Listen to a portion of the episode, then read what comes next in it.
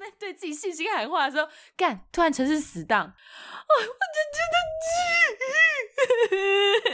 得，好好了，好了，所有东西都不见了。好了，所以总之我们现在重录了，对，蛮震撼。但我想说，好吧，就是你应该也会比较辛苦，毕竟你剪了这么久，然后他死在你面前。我当下就是想跟你讲说，哎、欸，我觉得我们可以停更了啦，没关系。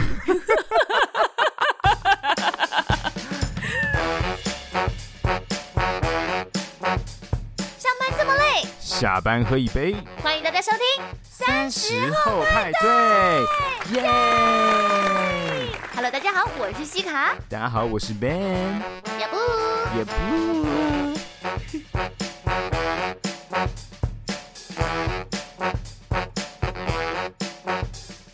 呵，大家好，欢迎大家加入我们这一周三十后派对的派对包厢。三十后派对呢，是个希望给三十岁上下的朋友开一个可以畅聊的包厢。非常欢迎您追踪我们的 IG 账号或是脸书粉丝团，我们会经常在上面跟大家互动，并预告本周的节目。如果你有一些对于节目的想法，也都非常欢迎您留言给我们。IG 上搜寻数字三十加上英文的 After Party，脸书上搜寻我们节目名称“撒后派对”就可以了。然后呢，不管你是使用 SoundOn、Google Box、Spotify 或者是 Apple 手机内建的 Podcast App 以上的任何一个平台，都诚挚邀请您在收听的当下，帮我们按下订阅键，或顺手在 Apple 的 Podcast App 上面帮我们留下评论的星星。您的支持鼓励都是我们制作节目的最大动力。喵喵喵喵！哇，你知道？我们这是刚有听到沙沙声吗？我听到沙沙声，沙沙哑椰奶的沙沙声。你知道我拿什么东西来当我的防喷罩吗？那个 丝袜，丝袜。对，你怎么知道？网袜，网袜。我在想网袜，但你不会有这种东西，你只会有丝袜。网袜没有屁用，好不好？网袜洞很大啊。对啊，那你可以用很多层网袜。我跟你讲，丝袜你要怎么把它钉开？我拿衣架，我是不是很聪明？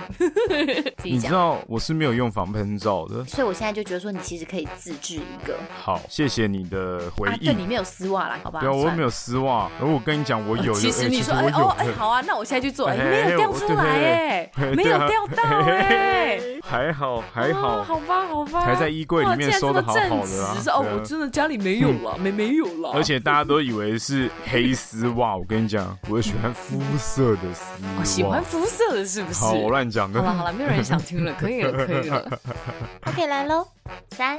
二，好好，今天呢，这是我们这一集的第二次录音。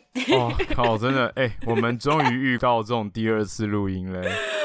真的，我跟你讲，城市死档是大家，大家都劝我啦，说这个是卖相好不好？什么百大 podcaster 或者是什么呃呃会爆红的一个迹象什么之类的。哦，真的是，我讲，我真的超想哭的。那天凌晨四点呢、欸，然后就突然收到你的 line 讯息说，哎、欸，干，今天没办法上传的啦。我说凌晨四点半，fuck，今天没办法上传了。哦，好啊。你那时候还醒着吗？我是半睡半醒，因为那时候我刚好在山上，oh. 我跟我朋友们他们去录。露营哦哦哦，OK 哦，露营在这边跟大家推荐一下。哎、欸，我那时候露营的时候很酷哦，就是大家都说，哎、欸，我们真的去露营，去露营。对，我们我们真的去露营，去露营，你要记得带床垫、睡袋或是枕头，是就是你要带这些让自己可能休息起来比较舒服的装备。然后就说：“嚯，你们很不酷哎，都已经是在露营区露营了，还需要带这些东西吗？”我就说什么：“哦、大家没有当过兵吗？你当兵的时候不是这样睡吗？一个晚上睡地上又怎么样？”他是走那个以天地为家的那个门派是是，就是我我是走这个门派，是我、哦、是你呀、啊。然后我就真的很酷，然后就去，然后去的时候那天晚上真的睡，我才发现干完蛋了。你知道那个地板是铺满碎石头的那种那种地。然后我就真的隔了一层帐篷的帆布，这样躺下去，说：“哇，干你老朋友哦，太硬。”天堂路哎，你就是躺在天堂路上的。对，我就是躺在天堂路上，然后我也没有枕头，哦、所以我是把自己的外套折成一圈，然后当枕头睡。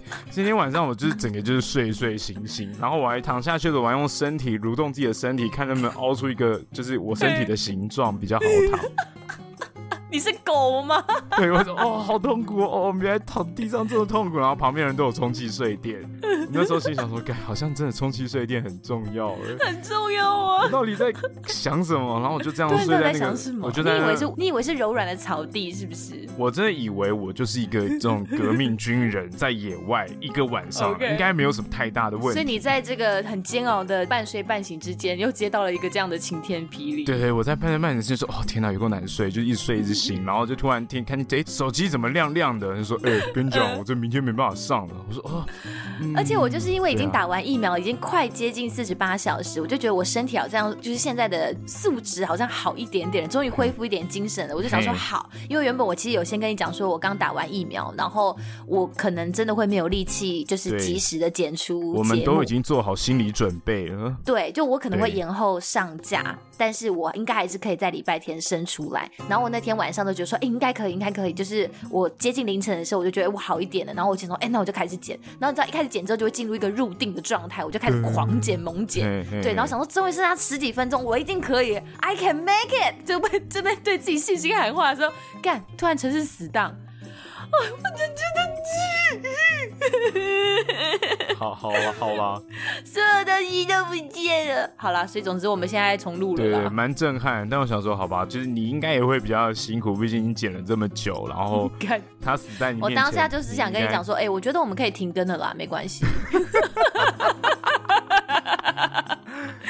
就是已经就是瞬间就是直接叫做 OK 好啊，现在是怎么样？全世界都这样，是不是？对啊，对啊，疫情啊，也这样，不用重录啊，干嘛重录就停更啊？对啊，对啊，对啊，就这样啊。整个世界与我为敌啊！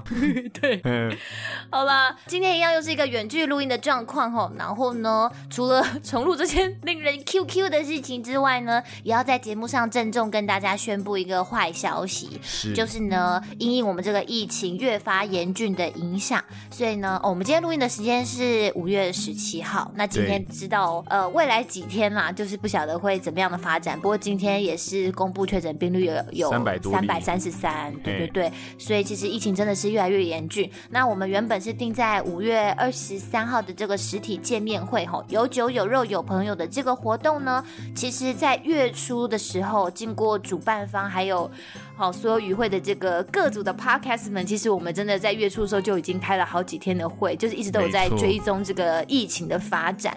那其实，在几天前我们就已经决定说，哦，好，我们心痛，但是不得不决意要来把这个活动无限期的延后，伤心欲绝的宣布了。没错，但我觉得至少我们下一次可以来举办这个活动的时候呢，我们再找个时间，找个地点，然后那个时候的我们就可以更。安心、更放心的来参加这个活动嘛疫情总是会慢慢趋缓的，大家要有这个信心。好，所以我们忍耐一下下，忍耐一下，嗯、我们就可以见面了，好不好？对，活动在开的时候，一定会在第一时间报告给所有亲爱的你们知道。那也再一次的感谢主办这个活动的，有时候小酒馆的友大.然后还有很多其实支援这一场活动的其他的 podcaster 们。那临时这样的喊咖，其实大家都不乐见啦。不过为了防疫着想，吼，大家一起戴好口罩，然后勤洗手，然后保持好社交距离。没错，对，我们我们积极的防疫，我们就可以把这个隐形的这个传播链，好不好？给它这个哈断起来，断开锁链，断开锁链，没错，收回收回，断开这个连接。OK，好。对了，话说上一集，哎，你听了对不对？我我我每一集都听啊，我每一集都听啊。拜托，我是一个什么样主要的角色，我还不听吗？明明最一开始录的时候，你都说，哎，其实我都没有在听，或者是哎。其实我还没听哎，就是有时候你在准备下一集的时候，可能上一集还没听完哦。对对，我不会一出就听，我会找一个时间去听。No excuse，好不好？但我每一集都有听，好是，我们是我们的频道的忠实粉丝，我是 Ben 的忠实粉丝。我我 Ben Ben 哥哥好帅哦。好了，我们上一集其实意外受到蛮多人好评的啦，因为我们上一集是分享了七种，就是生活当中我们自己曾经犯下，或者是说，哎，自己一不小心。即使到现在还是会常常常踏进去的思考的陷阱嘛。对，那我原本一直很担心说，哦，Ben 跟我聊这些话题，会不会觉得说太严肃啊，就不合起了，不好听啊，然后大家就不想要听下去了。可是，哎，对啊，因为我是一个没有办法犯下思考错误的男人，所以哦，你很常对我是一个你是不是对自己有一些误解于一生的？总之呢，我们这一集其实意外的呃获得了很多朋友的回馈哦，他们蛮多共鸣的。那其实很多人的五星留言我们都有看到，感谢感谢，好，谢谢所有感谢呃给我们回馈的朋友。那呃，疫情延烧到现在，其实前几天新闻上也有开始在讲说，哎。好像有一些呃确诊的案例，它发病的时间其实蛮早的，然后就有一些节目上就会开始想说，哎，会不会其实台湾社区里面早就存在着很多的传播链了？那我自己其实想要表达的是，不管感染源头是什么啦，哈，因为我们上一集就说了，其实真的不需要一竿子打翻一船人，在不管是航空业的机组员啊，或者是狮子会的前会长啊什么的，甚至是更大的那个茶室阿姨，对，就是甚至是万华。人，甚至是现在大家都会觉得说，哎哎哎，就是万华怎么了？万华怎么？你从万华来哦，这样子。其实我真的就觉得这些其实都不必要啦。哎，我看了万华，我好难过。真的哦，就是我其实很喜欢，就整个台北。你喜欢老台北？对，我是个台北漫游者，你知道，我很喜欢西台北。西台北就是万华。你说 你说俗吗？素 台北的俗吗？西台北不是素台北，你说把台北拿来吸吗？吸猫啊？你是说 West 的那个？West 的台北？台北的西侧。是，其实我很喜欢西边的台北，就是我经常都会在那边走动，然后在巷弄里面探险。嗯，其实疫情发生之后，看那些照片，看那些地方，都是我可能以前走路经过的地方，我就觉得，哇，现在真的是一个人都没有，是了无生气耶，就是内心就觉得，哇哦，嗯嗯嗯，有有点感伤啦，就觉得啊，因为一个疫情让这只是暂时的啦，对，当然只是暂时的，对对对，大家一定要有信心，没有错。就是我刚刚有讲到，因为我其实我们上一集也说了，这种一竿子打翻一船人的这种言论，其实就是犯了这个所谓现成偏误的这个思考的谬误嘛。那我觉得有些人其实真的是一时嘴炮一时爽哦，他们在说的时候，其实他们不会知道，他们这样子充满仇视跟歧视的言论，其实我觉得在某种程度上真的还是蛮伤人的。嘿，对啦，就像月初疫情爆发的时候，嗯、航空业的朋友们就是总会要求那，哎，你们要。理解我们的这个不公平啊，我们的不方便啊，我们受到的心酸。当然我知道大家一定对，我知道，没错，大家一定都会有心酸跟不公平的地方。是，但另一方面，我又想问问，我们总是要求人家理解我们的不公平，或是我们的不公不义，那我们又花多少时间在别人身上去了解他们的？不公平对待呢？嗯嗯嗯嗯、对，我也觉得这是一件很重要的事情。哦、很会，很会，很会接啊！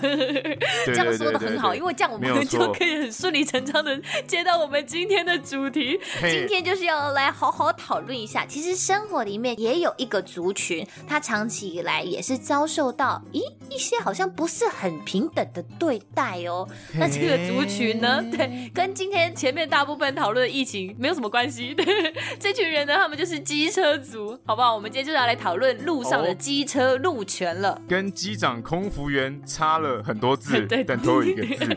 机机机车，对机车，对。那其实今天的这个话题，应该是我们都一直蛮想要聊的话题吧？哦，其实很早就在我们的话题选单里面，而且而且尤其是 Ben 他那个时候主动提起的时候，其实我觉得他其实是蛮想要聊，就感觉你感触蛮深的啦。对，我觉得事实上现在机车用路人的环境的确有非常多需要改进的，不是这么的友善。对对对，但我又觉得大家就是觉得，哎，我活在。这个世界得过且过，好像就没有很在意这件事情啊。哎、欸，我自己也是骑机车的人哦，我自己就是机车族。但是其实你一开始说要聊机车路权的时候，我也想说，哦，在讲这个话题之前，其实我真的没有认真的，就是仔细的好好想过，说，哎，原来机车族路权这件事情有这么多可以讨论的空间跟地方。哎，就是我以前都会觉得说，哦，对啊，反正人家就已经规定我们就是要骑右边，或者就是骑在所谓的机车道上，那就骑呀。有什么好讨论的吗？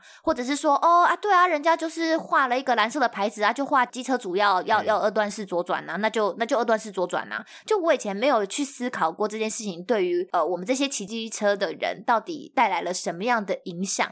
对，我就觉得哎呀，不错不错，今天可以来好好讨论讨论一下，讨论一下。真的哎，很意外，你也是机车族哎，嗯、你也是跟我一样活在底层的贱民。我是靠，我是啊，你干嘛？你惊讶个屁？你这边啊想泼我脏水是不是？没有啦，其实其实西卡本来就是一个机车少女啦。哎，你看，马上把你升格为少女，啊、好不好？在这喽。对，那那我想请问，就是身为同样是机车族的你，你平常做人很机车吗？你干，你才机车啦！好，好，我先认真问问题啦。就身为同样同样身为一个机车族的青年才俊，好不好？那在日常骑车的时候，你觉得你都会遇到一些什么样觉得很烦躁的交通问题？就是在你骑行在路上的时候。我自己目前比较切身感受到，就是我刚刚讲的这两个，就是其实骑右侧慢车道这件事情，似乎是有一些可以商榷的空间的。就是为什么我们一定要骑在最右侧？因为其实骑在右侧是有一些危险性的嘛。然后刚刚所谓的二段式左转，其实一样也是。我觉得为什么我们就要多花比别人更多的时间才能够左转？那为什么开车的人他就可以这样？哎，顺顺的哦，OK OK，好好红灯嘛。但是他会给他一个那个左转灯，然后哎哎，他就不噜噜的就开过去了呢。啊啊，为什么我他的时间是时间啊，我的时间不是时间哦？为什么我就要就要花这么多时间，只是为了要回家而已？而且我觉得很不公平啊，因为我相信三十岁上下的我们也不是人人都开车吧，对不对？就是就算你现在已经买车了，好不好？你已经 upgrade 了，嘿，你 已经阶级富裕了，对，你升级了。但是你家里其实再怎么样，你多少还是会有个一两台机车吧，对不对？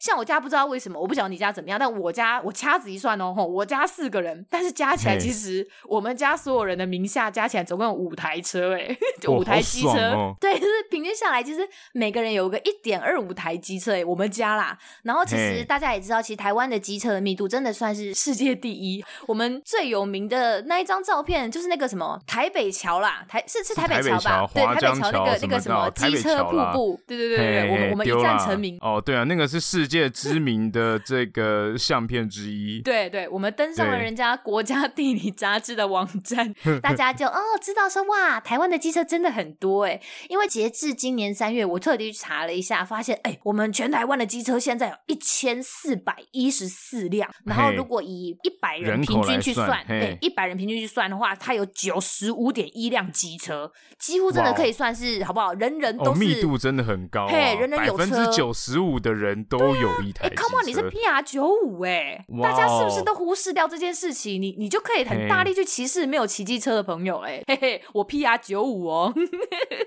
所以金色路权其实是跟大家蛮切身相关的吧？对，所以你看，像你刚刚讲说你骑在右侧，嗯、那我们来讲骑在右侧会有什么样的问题？第一个，右边临停的汽车啊，干，真的，我跟你讲，台湾就是最美的风景就是什么？临停汽车啦。哎呦，哎呦，骑右侧的第一个让我觉得最不爽的就是在一些上下班比较拥挤的时候，大家还是要办一些杂事啊，买买菜啊，或干嘛看医生啊什么的时候，就会很喜欢临停。嘿可是这个临停呢，就会造成骑右侧车道的机车族非常的辛苦，没有错，你让所有的机车堵在你的后面了。对，而且其实他们就算停在那里，我也不敢真的就是紧贴着他们就这样子骑过去，因为我怕死，对不对？就是我他们这个样子，我就会很紧张，说我不晓得万一他的驾驶分心，他没有注意到后方的来车，就他突然开车门怎么办？对，因为其实前一阵子也很常发生这样的事故嘛，就是有人前阵子我们可以常看这个 YouTube video 上面都会有这个，对，就影片它就是很多这种事故发生，就是停在右侧的车子，他突然开车门，然后有人骑机车，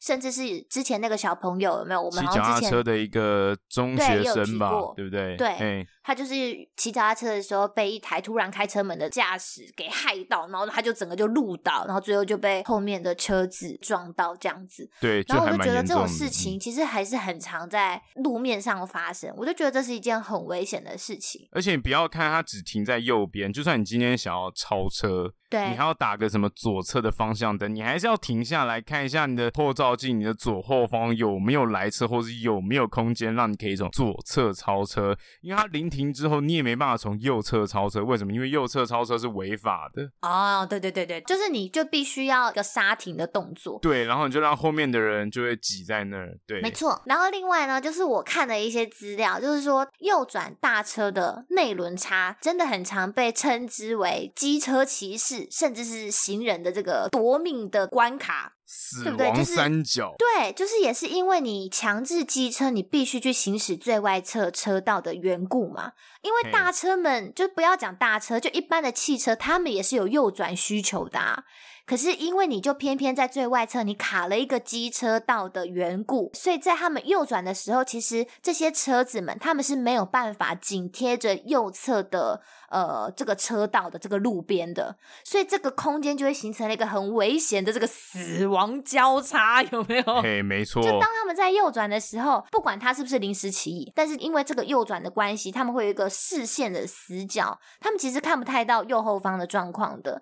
所以，通常在这个机车骑士不小心靠得太近，甚至是有一些行人啊，或者是有一些长辈，真的在过马路的时候走的比较慢一点点，真的很容易就会被卷入就是大车的车底下面。没有错，所以你看机车在右边就会发生这么多的问题。第一个就是可能慢车道的车速不一，因为你车道的限缩，你看一个慢车道的机车车道大概只能容纳最多只能容纳两台机车并行，差不多，差不多，对不对？嗯、再就是很有可能会有临是要靠右的临停车辆，对对不对？那临停车辆当中，你就更不要说有公车或者是计程车了。哦，尤其你在台北市的下班时间，那个公车有多可怕。然后你要闪这些大车，你还没办法在内侧车道，嗯、对不对？嗯嗯，嗯，因为内侧车道通常都会进行机车，对，他会给你写进行机车得。对，但你在外侧车道，你就会一直遭受这些人的压迫、这些挑战，对这些挑战、这些挑战、这些关卡，对不对？真的，真的，真的各式各。样的挑战，而且除了你刚刚讲的那个公车、汽车，或者是大卡车，或者是临停的汽车之外，其实还会出现一个挑战，就是行人。对，没有错。我觉得这个也是一个很大的问题。像我们最近桃园在修捷运嘛，所以路都变得比较小。哦、对对对。那有时候你在桃园的时候，像我自己住的地方，就可以发现，哎，整条车龙为什么会堵车？嗯，原来是因为前面有一个人在走路，因为他走路的关，因为车道太窄。哦，他走在路上，他必须要走在车道上，嗯，但你能怪罪他吗？有时候他走路可能是一个老太太，是老先生，哦哦，那甚至更多时候，你知道还会遇到一个状况是，对，他今天是一个推着婴儿车的妈妈。那为什么哦？所以其实我们应该，如果他不是真的故意那种，就是或者是阿伯，就是硬要走在车道上的话，其实我们应该是要去探讨的是，是什么样的人行道或者是骑楼的状况，会让行人没有办法走在。他们应该可以安全行走的地方，对不对？没有错，就是比如说，可能有一些骑楼，是不是已经被停满了各式各样不该存在在那里的机车，或者是摊贩，甚至是有一些可能是人行道的那个上下的那个地方，它可能没有做到呃有一些斜坡的部分，对，让他们好推婴儿车什么的。对对对，所以不要讲那个呃需要推婴儿车的妈妈，甚至是一些身心障碍的朋友啊。我记得以前好像有一些新闻，他们轮椅。要能够上下那个坎儿，你知道吗？他们其实是上不去的，有些困难的。所以你说你遇到这种状况，你能够去检讨这些人吗？我觉得真的要通盘去检讨，就是你你一个道路的设计，为什么没有去反映到所有人在交通上的选择？嗯嗯，跟需求啦，对跟需求。那你看我们现在讲的是呃机车行驶右边会遇到的问题，嗯，所以现在大家就是尽量的开放，把进行机车车道划掉，让车流可以混杂在一起。因为顺畅这样会比较顺畅一点。Okay. 对，那再来就是像是二段式左转的问题，比如说啊，一定要两段式左转。其实你看之前机车入权团体要吵的，其实他也不是说取消两段式左转，他说的是取消强制两段式左转。OK，强制强取消强制的原因，说他们的诉求其实是应该可以并行的意思吗？对，应该可以并行。就是如果说你今天车流量很大的时候，应该可以并行。比如说我今天是个对自己的车子性能、车体控制、速度、空间感都很好的一个驾驶者，所以我今天可以在。这个我熟悉道路的状态之下，我可以在要左转的时候靠到内侧车道。嗯、对，我顺顺的顺着这个车流，我靠左了。嘿，对，对我顺着这个车流，我靠左就可以从内侧直接左转。OK，有的人可以这样。那你今天要是哎，我是个不熟路况的人啊，我可能边骑边需要看那间店在哪里，或是地址在哪里，或是他今天是一个慢速没有办法空间或者速度感没有认知这么好的这个年长年长阿伯阿妈，嗯，对不对？那他可能就是可以骑在外侧车道，那他就可以去带转。因为他没有那个能力进入内侧，那他可能就很适合去用带转的方式做做一个二段式的左转这样子。对对对，他就可以让大家在一个不同的状况之下去做一个左转的选择。我懂，就是应该其实是以呃车速来去分车道，就是其实会是比较合理的这样子。就你不应该是去强制说，我不管你骑快骑慢，我不管你你你是不是什么哈南南港舒马克，就是我不管嘿，还是什么呃藤藤原拓哎是拓海还是拓野啊？哦，拓海啦，靠腰拓野是另外一个。哦，好好，不小心 讲错了嘛？干嘛这样子？车车的那个，哦哦，都是开车啊，都是开车。好好好，好，就是不管你是开车技术有多好，骑车技术有多好，不应该是以一个强制的方式，希望大家都要去靠右侧，然后硬要去左转，因为这就是很容易会有所谓的这个车流打结的状况下。就我明明其实是车速是 OK 的，但是你突然要我降速，然后要我去二段式左转的状况下，你就会造成后面这个。连锁的效应，对不对？就像我们遇到了这个阿伯啊，这在走在路上的，啊，或者是你遇到一个那个临停的汽车，呃，一样，就是一人刹停，其实不是只有影响到后面我这一台机车而已，你可能会影响得到的是后面 千千万万台机车，你知道吗？因为大家都要绕过你切出去，汇入车流嘛。没错，这就是那个车辆流体力学的效应，啊 哦，有这个东西是不是？对对对，这是我之前看的，很久以前看的。一个论文，就是你看他，他那时候就说，为什么交通的路况会打结？是，就比如说你像想象一个这个高速公路或者一般的平面道路，OK，那你想象它为什么会打结？就是今天如果是很顺畅的状况，空间都很充裕的情形之下，当然都没有问题。嗯，但如果说今天大家已经是一台车紧逼一台车的安全空间了，然后这时候突然有人要任意的变换车道，是，那你可能是后面的车，你要让前面那台车变换车道，对，所以你刹了一下车，对，我就要慢一点。嘿，然后让它插进来，那你刹了一下车，后面也会刹一下车，后后面也会刹一下车，就是它你会变成整条车龙，因为一台车想插进来，大家都刹了一下车。哦，懂懂懂，嘿，对，一人刹车，整条刹车，对，对你一个人刹车，然后可能让这个整个后面的人就是用掉了好几千秒，就是跟你一起做这件事情。哦、今天交通要顺畅，其实如果说大家都理解你要去的地点应该要怎么开之外，嗯、如果大家都遵守交通规则，其实交通它它相对来说是会顺畅的。对，但今天就是可能有人要任意变换车道啊，或者在这种很挤的时候故意要临停啊什么的，嗯、所以它就会造成很多的交通大打劫嘛。那更不用说像我们说机车两段式左转的时候会遇到问题，比如说台北市的尖峰下班时刻，对，一个待转格可能塞不下所有的机车。哦，这是第一点。哦、对，对。再来就是你要右转的车会跟想要左转的待转机车汇聚在一起，嗯，那个也会很打结，就是一台、嗯、一堆车。要右转，但是又有一堆机车是要去待转格。OK，然后最重要的是，这时候还会有斑马线，上面还会有行人。对对对，对所以你看，台台北市的大型路口，就会说：“我靠，真的是爆炸，你知道吗？”其实前一阵子应该是去年了，好像是台北市政府他突然取消了郑州路跟塔城街路口的这个直接左转的规定，他就是突强制大家机车族在这个路口一定要二段式的左转，没错，然后就大大引发了机车族的不满，就发动了这个公民。公民不服从对的这个活动，希望他们在这个下班的尖峰时间哦，到这个路口嘞来参加合法二段式左转的待转大富翁活动。他就是希望大家去正视说，你在一个这样子交通非常非常拥挤的状况下，你真的觉得让这么大一个群体的人塞住这个路口，就为了要二段式左转这件事情，是不是真的合理的？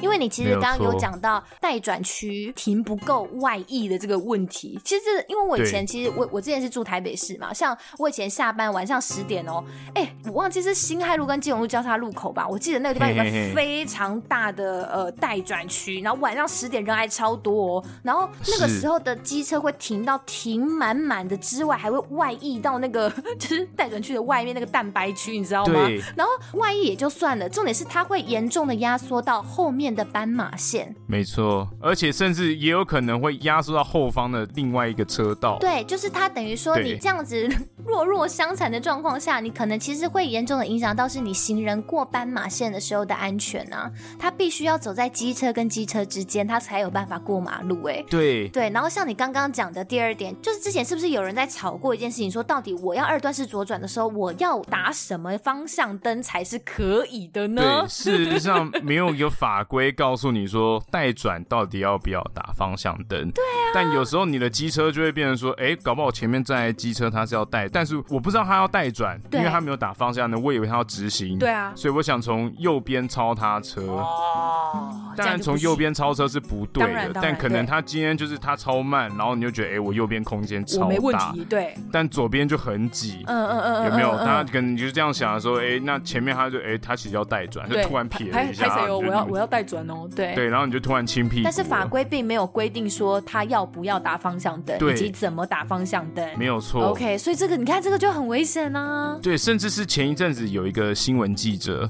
对，他说他在在上班路上有一个带转格，他停不进去，但他还是想带转，然后旁边警察跟他说：“小姐，你这样违规，你没有在带转格里面，你不能带转。”但那是上班尖峰时刻，很多人都进不了带转格。是，对。然后那个记者就整个就是说：“我我没有办法，我想代转，那待转格这么小，那不然你要怎么办？就是你要。”你让我代转，你又不画给我足够的代转格。对，那你要代转格限定的车速才能代转吗？那那这样子就是你这样交通还是会打结，你根本没有把问题解决啊。对，哎、欸，你讲这个塞不进去这件事情，突然让我想起，就是在我以前就之前那个租屋处的回家的那个路线上，我必须要经过一个 T 字路口。那个 T 字路口有个真的设计的非常非常奇葩的待转区。你知道有一些待转区，它是它就是在一个车道的。旁边哦，它是在行车的路线上，它就直接用一个白线帮你画了一个待转区啊，你就是停这里，嘿啊啊，你你就是我知道在车子的行进路线上啦，但是哎被撞到就是你家的事情，因为现在很多待转区它是可以溃缩进去在类似人行道地方的那种待转区，那会相对安全，对，可是有一些它就是直接画在路上，然后我要讲那个很奇怪设计很奇怪那个待转区呢，它其实很小，然后它那个角度又很奇怪，就等于说好，我知道我要去那个地方。的待转，可是那个角度小到我没有足够的腹地去绕到后面之后，把我的车头摆正到我要去的那个方向。你是只能直接这样插进去，然后斜插到爆，对对对，而且那地方屁股朝着后面，是是是，而且那格子很小，小到就是我一台机车基本上我斜插进去它就满了，它就满了，嗯，所以我我完全没有办法，导致你知道到最后我真的是我要违规，我可能要骑上人行道。到真的是从那个后方绕过去，我才有办法腾出其他的空间，让其他的机车骑士停在待转区里面。然后我真的就有好几次，那个待转区已经满了，我只能就像你讲的，我只能就是停在很紧靠右侧车道的地方。可是那个时候绿灯的状况下，后面的汽车一直不停的呼啸而过，我是看不到后面的来车状况的。我都觉得说，对，我都觉得说你要我硬要。对，你要我硬要停在右侧，然后你设计给我的这个待转区其实非常的不友善，而且很有很大的风险，那我就觉得超危险的。你为什么一定要我去停在一个超级诡异的一个待转区呢？我可以明白，真的，我是觉得，因为本身机车车体就是比较小，它本来就会遭遇到很多的挑战。当然，我们我我自己也觉得。这就是呃人人性的设计一部分，就是这样，就是你车子大，也就是感觉你的车体的感觉就会跟人家不一样，嗯嗯，车种不同，车体的感觉就会不同。所以我常常会觉得说，哎，那如果比较大，而且比较大的车，也的确能够干涉更多的交通问题。是。大型车，比如说我们讲的是呃砂石车、大卡车，你看，你只要今天一台砂石车、大卡车突然临停在路边，对，哇，这个这个就是整个交整个车道就没了，你就真的就是少了一个车道，哎，是整个大卡车一一一停下来，就是整个车道就没了。这给人家临停是什么意思啦？对，我知道，你知道这有多可怕吗？对，那你你也不用说，你平。常在骑机车，就是你的机车停车格，我是说红红灯的那个机车停车格，嗯嗯，对，就是有时候你在呃骑到底的时候，红灯的机车停车格还被其他的汽车占据，嗯，对不对？那变成说，哎，我要汽车占据了，嘿，你停在我要停的地方了，我要怎么办？我只能 停在汽车后面。哦，那更严重的就是说，哎，我今天的机车停等区的地方被大卡车停住了，嗯嗯，这时候怎么办？哎，你你要依照符合法规就停在你的机车停车格里面，但是你离这个死死亡三角超近的，你觉得这样的不要真的不要紧紧的贴在大卡车的正前方，对，真的很危险。你没有违规，但你觉得你这样停是安全的吗？嗯、那你以一个安全的角度来说，你是不是肯定要往前骑一点？可能不小心超过这些车子的后面了吧？对，你可能停在后面，再就是你往前骑一点，你可能会有一点点的违规。你是停到待转区，对，或者是骑到就是他可以看见你的地方。嗯，所以其实这个东西它都是一个环环相扣。我们当然是说，哎、欸，有这个交通规则去遵守是很好，但是有时候路面的现实状况是跟规则来说，有时候差异的地方是很大的。嗯嗯嗯嗯，我觉得政府，呃，不要讲政府，就是好像有一些力量，它就是你知道打这个大大的以安全为由的这个旗帜，就说哦，我知道这个路口很危险，然后我就发现有一些车祸的肇事原因，其实是因为什么呃不当左转啊，还是什么鬼之类的，然后他就就说好，那我们就即刻开始，全部的人都要强制二段式左转等等之类的。我不懂，是说我觉得会发生碰撞的状况下，其实当然你人为的问题一定有，比如说你真的有些人驾驶真的驾驶习惯真的不好，或者是三宝上路等等的因素。可是除却这些东西之外，会不会还有其他的因素造成你这个路口或你这个路段就是肇事率比较高呢？所以我觉得，呃，适当的去检讨每一个地方、每一个路口、每个路段的交通规则的设计，其实还是很重要的嘛。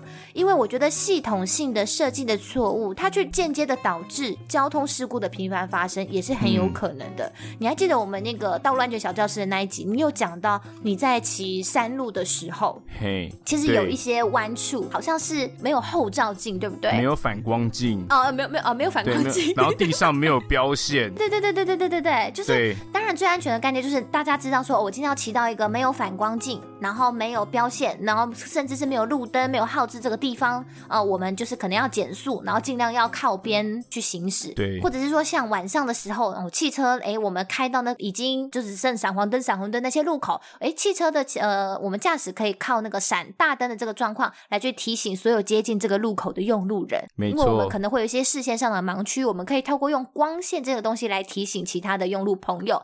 那但是说呢，道路上的设计的确是会有呃一些缺陷跟不足的。那如果我们有驾驶人的良好的用路习惯来弥补起来，我觉得基本上肇事的状况就会相对的降低嘛。没错。所以我是说，如果你今天本身道路的规划就是有一些瑕疵的话，我觉得我们当然是可以去要求主管机关去重新来检视这些比较不合理的路面的设计。那当然，我也觉得，呃，像我们这个年纪了啦，像我平常也会，虽然说我没有买车，但平常我也会稍微开车。哎、欸，我们这个开车跟机车都会并行的人，是。其实你平常在开车的时候，你你也的确可以感觉到汽车也有它体感的问题，比如说它 A B 柱，嗯、你会有视线死角，没错，没错，对不对？对。所以你你都会很害怕说，哎、欸，我开在路上，但是会有一些这种很漂培的那种 那种那种机车骑士在那边乱钻，咩，在那晕晕晕晕，就是我可以明白大家对于机车的观感，车味道升仙道，对对，我可以明白大家对于这种车辆的负面观感的样子是怎么样，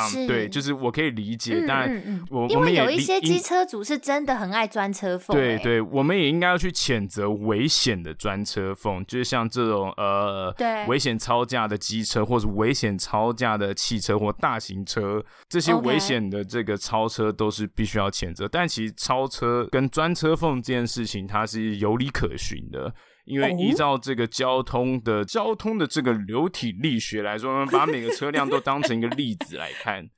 其实你要能够善用空间，你的交通流向就会最好。所以理论上就是，当车子全部都停下来的时候，基本上是建议所有的机车都能够借由车缝去尽量往前。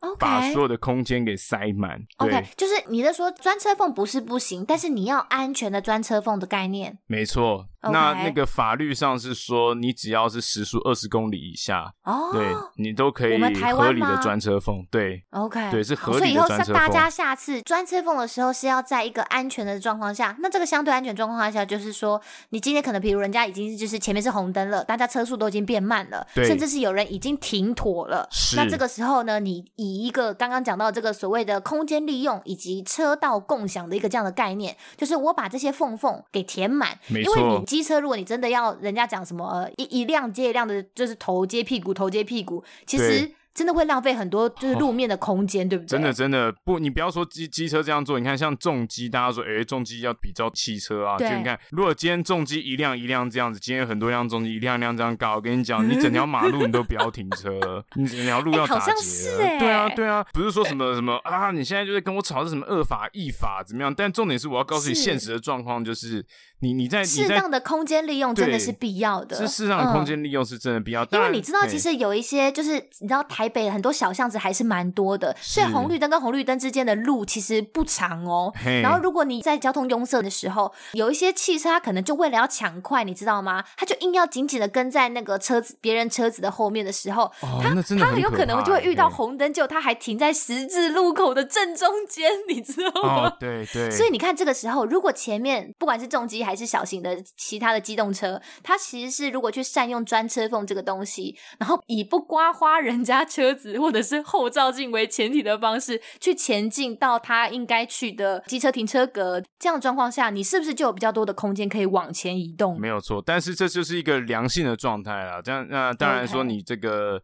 小型机车，你乱钻车缝 可能会吓到汽车驾驶。对，那在汽车在钻车缝的时候，你也要非常的小心。如果在乱钻的话，你就会变成恶意逼车了。哦，对，你就会变恶意逼车哦，千万不要做这件事情。所以就是大家在汽车去汽车去乱钻车缝哦。对，或因为你今天要钻，他也对自己的驾驶技巧太有信心。他对自己的驾驶技巧很有信心。再就是你这样乱 钻，今天就蛇行吧？对，那你就会被恶意逼车啊。我的意思就是，你看谁会被恶意逼车？我听不太懂。就是如果说你今天是一个机车驾驶，甚至是汽车驾驶好了，或者是今天这台车只要比你大，他做出这样子乱钻车缝的行为的时候，他就很有。可是逼车不是有一个就是比较明确的对象性嘛？就他一直逼你才叫逼车吧？对对对，所以他今天我说他恶意这样乱钻车缝的时候，他有时候就会对你的这个行驶的安全空间造成压迫。哦哦，我懂了啦，你懂我意思吗？他他就是一直跟紧紧的跟着你，因为他在找另外一个空隙，对，另外一个时间，他紧贴着你，为了找空隙，对对对，咚咚咚咚，所以就会造成这样问题。那你看汽车，你看我们我们机车怕汽车，但那你汽车就不用说大卡车，大卡车如果这样开那还得了？汽车大卡车只要改变一个车道，大家就干干干干干干干。干干干干 干，不要了不要，对啊对啊，所以我跟你说，就是车体的不同，大家就会产生一个不同的即视感，大家觉得哎互相歧视彼此，但其实。哎、欸，对，汽车的人也都有机车，我觉得也没必要到这么严重。有时候就是一个个案。我就一直常常觉得说，我不知道为什么汽车主跟机车主之间，感觉好像就是那个论坛上或新闻里面下面的留言有没有，就觉得不知道为什么两族之间的火药味超重。我不懂这个这个 族群之间的对立感到底怎么来的？因为大家在买车之前总是会骑过机车吧？对啊，就像我就自己观察一下，我跟我男朋友的 开车习惯，然后我就自己先承认了，我跟我男朋友都是有一点点。路怒症的人，就是我是会呛那种不安全驾驶的人。就是我不管你骑车、开车还是你是行人，只要你有不安全的使用道路的方式，我就是会不爽。是，可是我就发现，哎、欸，我男朋友他很偏差、欸，哎，怎么样？在节目上硬讲他坏话，就是我发现他是只要看到有机车哦，在他的就是汽车的方圆呃三公尺左右，他就要不爽。他就要开始觉得怪怪，他就开始会觉得别扭，哦、他就会说，哦、这么严重？对，他超常就是这样子骑在路上，呃，开在路上的时候，他就会说，哎、欸，他这样骑我要怎么开车啊？或者说，哎、欸，你不觉得他这样骑太出来了吗？或者是我说，哎、欸，你有没有看到？你有没有看到？他要左转，他为什么左转要停在我左前方啊？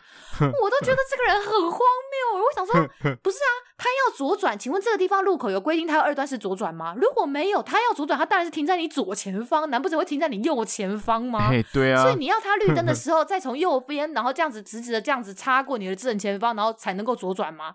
我就说你到底在气什么？我完全不懂哎。所以我变得是很尝试我在坐他开的车的时候疯狂在呛他，然后就会觉得说。我都不懂他，我都不懂他，他就是在气什么。然后我后来就发现，是一来我觉得一来是因为他太少骑机车了，我觉得有很多就是这种已经忘记骑机车的人的感觉的人，就会特别有路怒症，就会特别的讨厌机车骑士。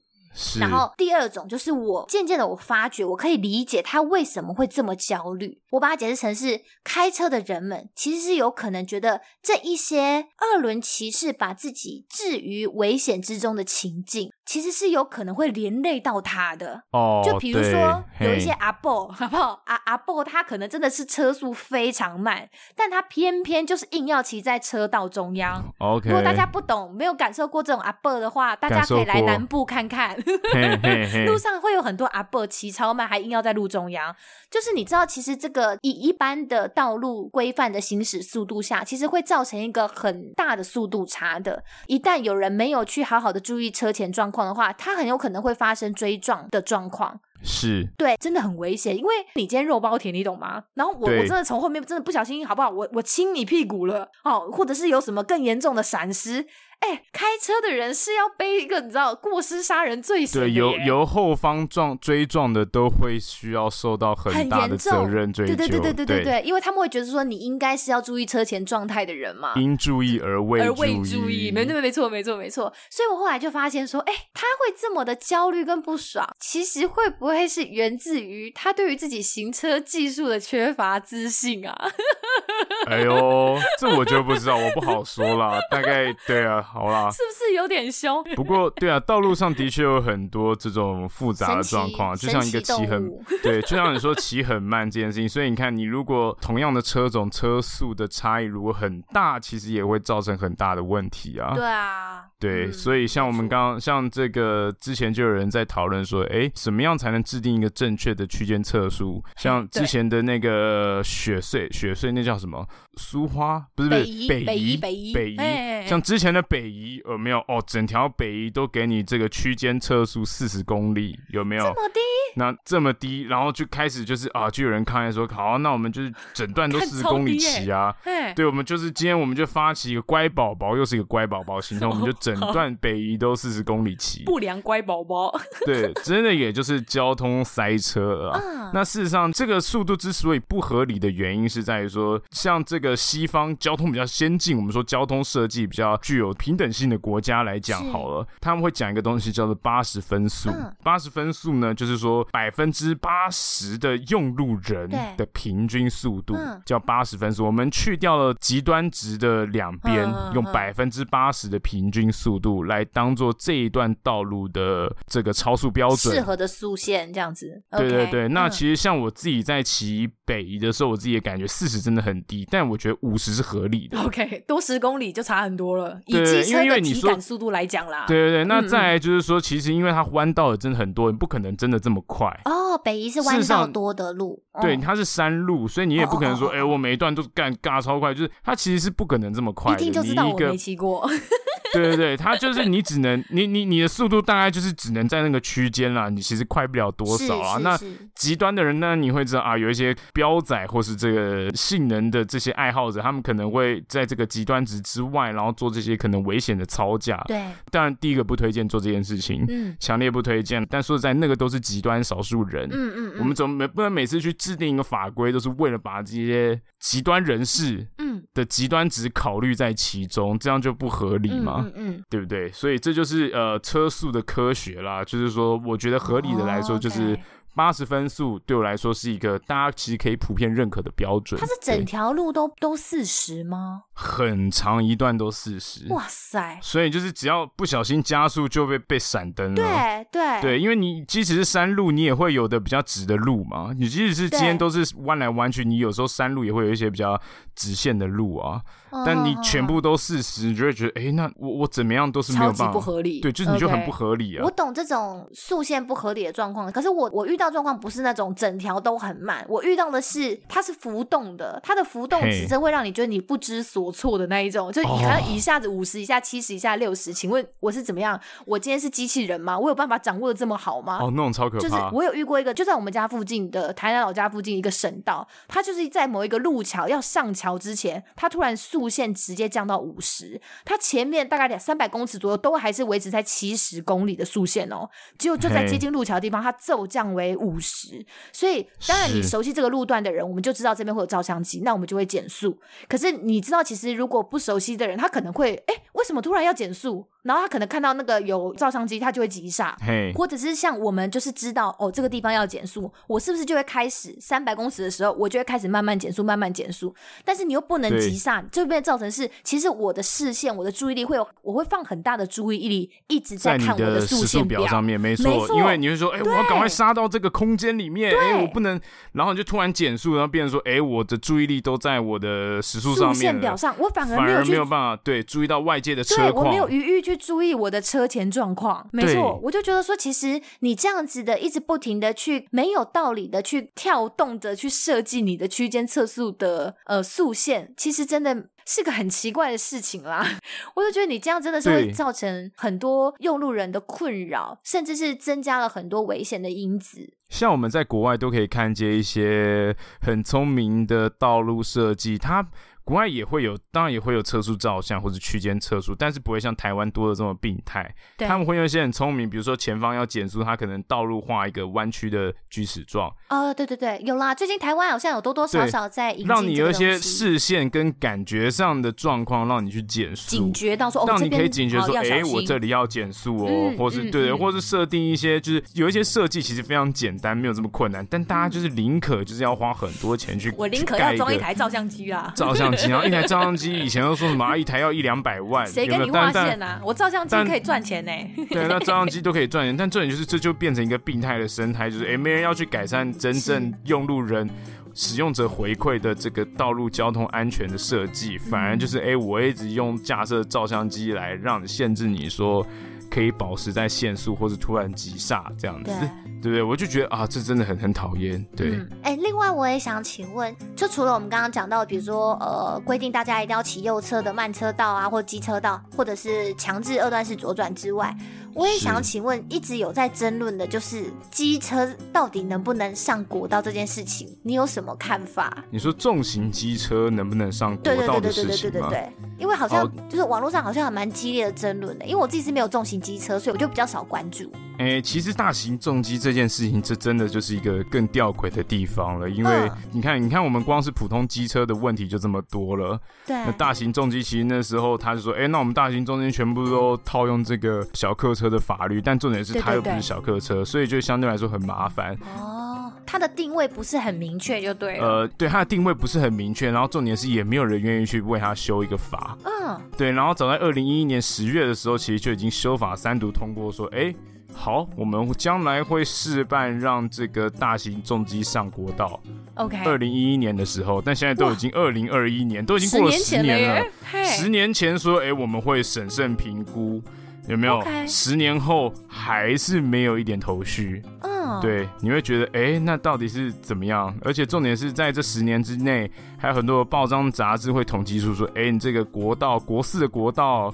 国六国道的机车的这个死亡案例都很高，很高，你就觉得哎，怎么会根本没有开放过国道？为什么会有什么机车死亡案例？因为是误闯国道的哦哦，误闯国道的那些机车，然后死亡案例，就是把这些极端值拿来就跟你说，哎，机车很危险。但重点是，塑造一个机车上国道就会造成很严重的事故的这样子的印象。对，但重点是你国道根本就从来没有开放过啊，你怎么会哪来的这种数据？对，大家就是很困扰。你这样一讲，我就懂。因为我那时候看这个法条的时候，我就觉得很奇怪，因为就像你刚刚讲，二零一一年十一月的时候，其实我们是有三读通过，好修正的这个所谓的道路交通管理处罚条例，它就是说机车是禁止行驶在国道、高速公路的，但是如果你的气缸的排气量是在五百五十 CC 以上的大型重机，你就可以依照交通部公告规定的路段以及时段去行驶高速公路。没错，就等于说，其实好，我是有开放的，OK 啊，但是我们就把这个。解释的权利给下放给交通部的感觉，就等于说，好，交通部今天只要告诉你说，OK，我开放什么样的时段啊，你可以开，你可以开在什么样的路段的话，大型重机就可以合法的上高速公路了。但是呢，现在交通部就是处在一个他一直迟迟没有决定，他到底要开放什么路段跟时段，就变成说，其实这是一条已经十年以来都没有办法落实的规定。哎，它是一个空头支票。对啊，怎么会这么荒谬？而且你知道，他当时跟你说，他当时就说，哎，那不然我们先试办快速道路六一六四这些快速道路，哎，对对对，不让重机可以骑行，然后看看成果怎么样。那其实你看他试办的这几年下来，重机其实，在快速道路的这个伤亡率、嗯、事故率都非常低。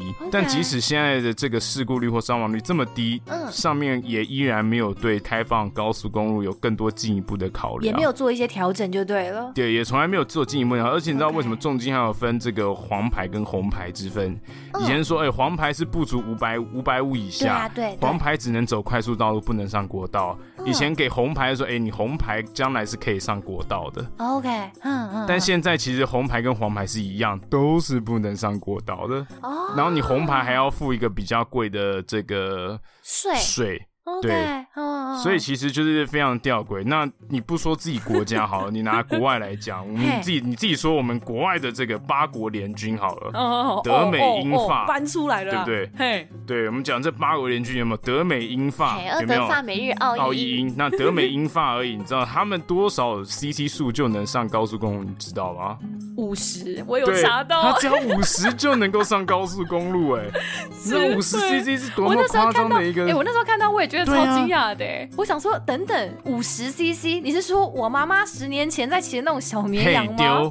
他们是开放给五十 CC 的机动车上高速公路的，对，比如说美加英法，然后其实说荷兰、比利时啊等等之类的，甚至是香港、新加坡都是可以的哦，没有错。然后你刚刚讲到的德国，它是规定说，只要可以超过时速六十公里的机动车，也是可以开上去高速公路的。是，对，跟大家分享一下哈，我们的同伴有哪些好了？哦，我们完全禁止机车行驶高速公路的国家，目前我查到的有韩国。然后印尼跟委内瑞拉啦，好啦好啦，我们先进国家啦，是是是，好不好？那么不懂啦。我觉得当然不是说我们呃别人开放啊，我们就一定要开放，就是当然不是说什么人家吃屎我们跟着吃屎啊，只是呃别人会开放，而且是大多数的国家都开放，一定有他们的理由嘛。是，他们一定不是说呃，我觉得我们家的机车骑士很壮，摔不死啦。哦、呃、，OK OK，哎，或者是他们的机动车特别性能特别好，所以他对他们机动车。车跟上车速的这个这个性能比较有信心，对，不是这样子的啊，就是一般重机，你只要排气量够，你你性能好，你基本上对于应该是不会有所谓的就是哦车速过慢这种状况发生啊。其实现在普遍的机车的性能都已经是就是 OK 了吧，的速度都已经非常好了，就是你看你的机车其实时速表随便都有是，它会花到一百一、一百二，虽然说不会到那么快。但是你能够骑到六十到八十公里，事实上是没有问题的。是啊，是啊，嗯嗯嗯嗯。所以其实，所以其实我就在想说，大家会这么的害怕，其实是害怕，就刚刚讲的，就车速过慢这件事情已经不成立了嘛？他们是害怕他们就是钻车缝吗？是害怕危险超驾吗？对对对，是不是其实说到底是害怕重型机车的呃不安全的驾驶行为？可是这个地方我也觉得很吊诡。嗯、呃，就是不安全的驾驶行为，你就开罚，你就明定规则禁止，然后你取缔他，你开罚不就好了吗？没错。请问我我天天我也在国道上就是拍超速的人，或者是取缔一些那种竞速的那些不安全的驾驶行为，难道就是因为有一些人会去做这些超速或是不安全驾驶的行为，就全部人不要开车上国道了吗？没有啊，没错。你就是 我我就不懂哎，为什么要因为害怕某一些就是行为，然后就全部禁止别人的权利？这件事情我是不太懂的，而且。重点是在于，呃，重点是在于，不管说我们在快速道路的表现，这十年来虽然说算是不错，但这另另外一方面就在于封闭的封闭式道路其实是非常安全的哦。对，比如说我们今天有一条直线的道路，今天在乡镇的直线道路，它可能会有很多的路口，没错。所以不管多晚，或者你今天看起来多没车，你要是这样油门吹到底，你每个路口还是会有这种车会冲出来的疑虑，没错没错没错，非常危险，对不对？对。那如果说今天你在封闭道路，封闭道路它是不会有路口的问题，大家都是直着往前的，所以其实封闭的道路是相对来说安全的，它不会有任何的外物突然干扰，说有一个奇怪的方向突然冲出来，你顶多要在意的是前面的人变换车道的问题。是。是，对对对，基本上你就是一个二维前进的一个状态嘛，所以你只要基本上你只要注意车前状态就好了。没错。所以因为其实计算下来，汽机车发生事故最多的地方，基本上都还是一般的平面道路。是。只是因为大家脑中会有一个印象，就是你在呃高速公路上的状况，因为车速本来就比较快，所以看起来那些呃车祸现场总是比较惊心动魄。但是其实以事故率来讲的话，还是以一般的平面道路来讲。比较危险，比较容易发生事故，没错，对不对？就像你刚刚讲的封闭式的道路上，所以我们之前其实四月初的时候就讲说，哎，为什么高铁跟台铁这这么危险？就是为什么不设安全带这样子？一来当然是因为其实在他们这个高速行驶的状况下，你设安全带对于人体其实并没有比较安全嘛。如果真的在撞击状况下，那第二点就是它其实有个特性，就是它其实是风险很低的封闭性的道路，应该说是轨道，它就是个轨道运输。所以如果没有像这种什么卡车突然就是它那个就是意意外的发，就是极端的意外。基本上它是不应该有这种意外的，所以基本上它其实是风险很小的嘛。其实它是一个很安全的运输方式啦，啊、应该是这么讲。所以你看高速公路也是如此嘛。对啊。那你说开放高速公路这件事情，其实对我来说啦，像我自己有骑重机，我自己也觉得你开。嗯就算你开放，也不见得大家都会去骑。哎、欸，会一定会有人去骑，对，没错。因为其实你知道，骑这个高速公路这件事情，你看，你知道重重机它是没有没有像汽车一样这么舒适的一个环境，可以挡风遮雨。对哦，而且现在而且现在汽车很赞的，他们都有那个自动那个呃，算半自动啦，不能讲自动，半自动导航的那个系统。对啊，你还可以定速导航，还有冷气、音响，还有特斯拉的电脑。对，你知道汽，你知道机车有多痛苦？你要撞风 撞雨。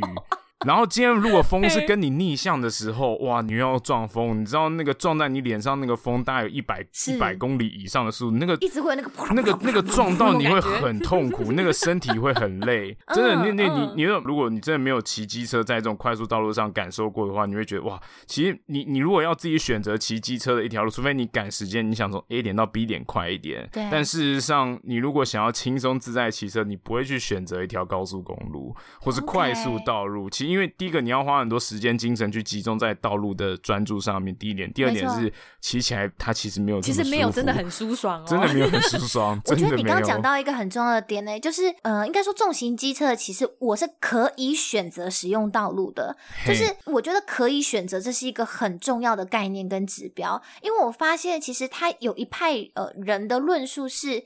在一个没有很合理的理由的状况下，他就去剥夺掉重型机车骑士骑上国道的这个选择的权利。那其实这个状况下，就是我说，在你没有合理理由状况下，你去剥夺别人的权利，基本上它就是一种歧视嘛，它就是一种侵权的概念啊。比如说过去我们好不好？我们呃剥夺女性受教育权、好投票权、参政权，甚至是最近才刚。呃，终于不是这样做的。比如说，我们终于通过让同性恋结婚了，因为过去我们是剥夺同性恋结婚的权利的嘛，对不对？其实这些都是很严重侵害人权的状况，而且其实这真的不是一个进步国家的指标，哎，没有错。对啊，那你今天套用在重型机车的这个状况下，不是是一样的吗？就是打着一个哦，我是怕你们安全会有一些疑虑，所以我剥夺掉你这个选择，那就跟以前的借口一样啊，就是我怕女性晚上出门会被强暴，所以所有呃全国的女性晚上十点之后都不能出门。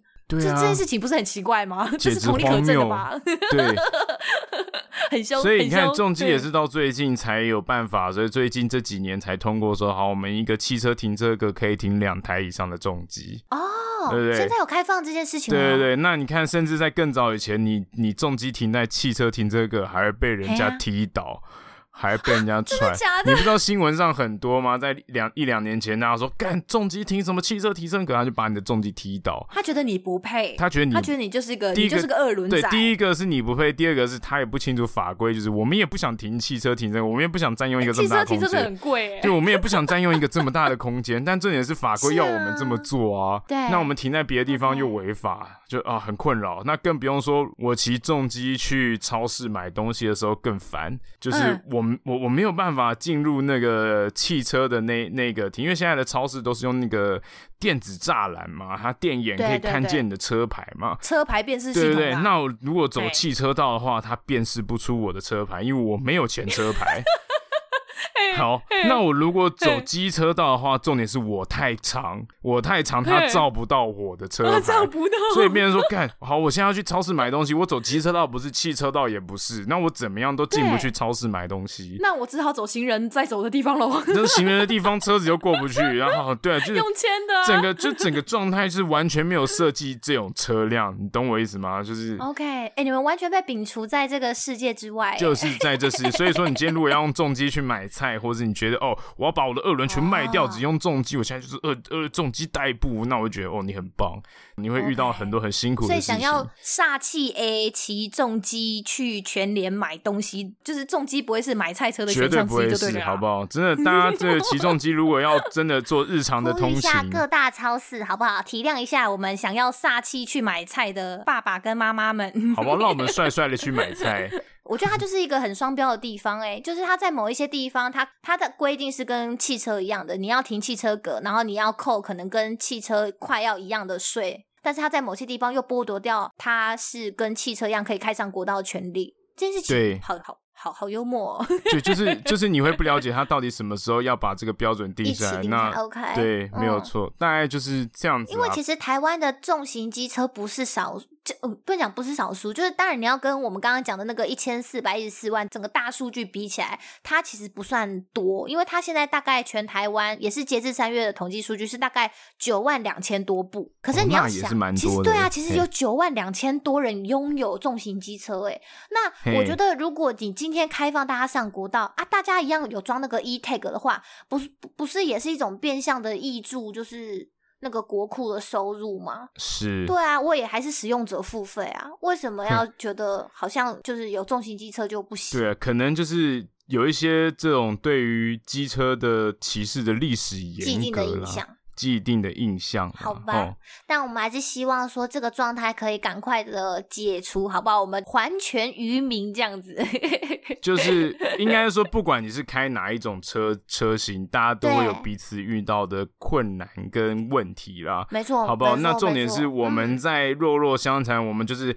大车大车鄙视所有的小车，汽车鄙视 汽车鄙视所有的机车。我说我说，如果说我说大部分这样的状况来说的话，其实这样子的问题是并不能去解决。有时候你要去解决的是，哎、欸，这个道路的交通设计是不是合理？用路人的状态是否是平权？就是说，哎、欸，他今天这个道路设计不只考虑到汽车，也考虑到机车，也甚至考虑到慢车或是行人用路人，就是这样的交通才会是一个完善合宜居住的环境嘛，那再来是，我也觉得台湾的好处就是现在大家安居乐业的程度到，我们可以开始考虑到交通的问题了。哦，OK，对，这样我就觉得，哎、嗯欸，我们又更进一步，我们又往更文明的地方发展了，哦、对不对？赞赞哦，这我自己内心的想法啦。对，所以今天提出来跟大家讨论一下。哦哦，对，我真的觉得蛮好的，因为其实原本你开始说要聊这个话题的时候，我觉得，哦，好吃力哦，就就讲那里啦，就是因为我我就刚刚其实有讲，就是我算是个机车。组，我也是个用路人，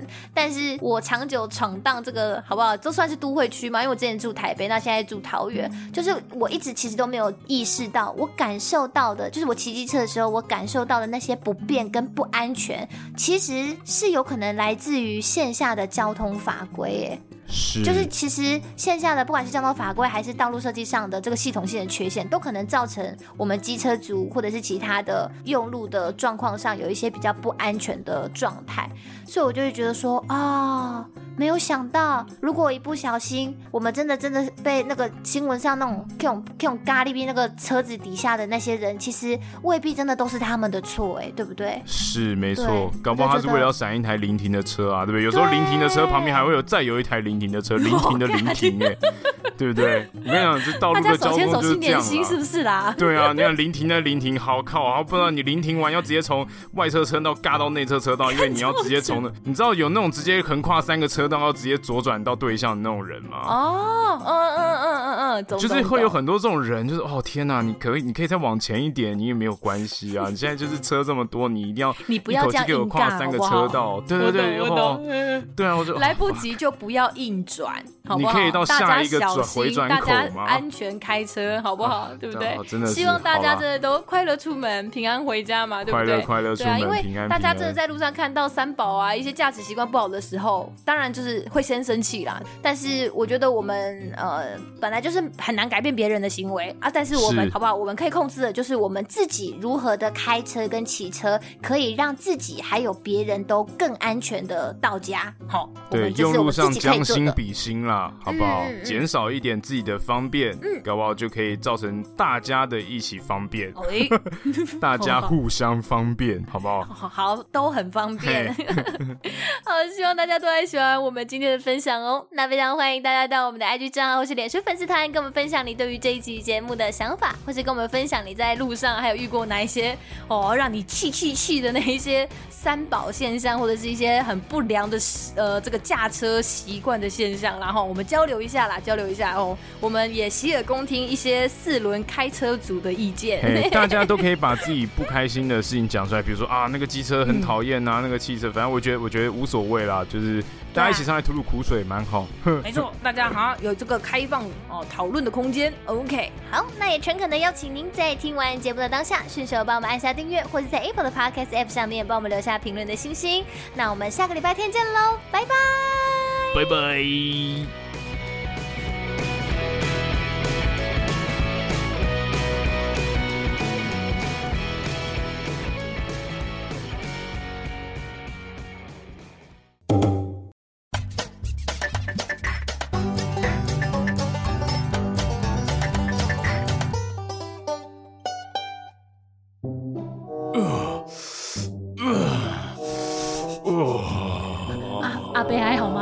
黑姑吗？嘿嘿嘿，安娜啦。请问阿伯在干嘛？哦，我刚好在运动啦。哦，好，你在运动哦。嘿，你不知道现在深蹲、硬举、卧推已经是全新的健身房显学了吗？哦，那住在桃园的我，对于自由重量的训练有兴趣的话，应该要怎么办才好呢？如果住在桃园，你对于自由重量充满兴趣，而且渴望借由运动来改善生活品质，原力体能空间能够因材施教的帮你达到目标。哇！这样子的话，改善办公室后遗症以及长时间追剧的姿势代偿，岂不就趁现在吗？IG 上、脸书搜寻“原力体能空间”。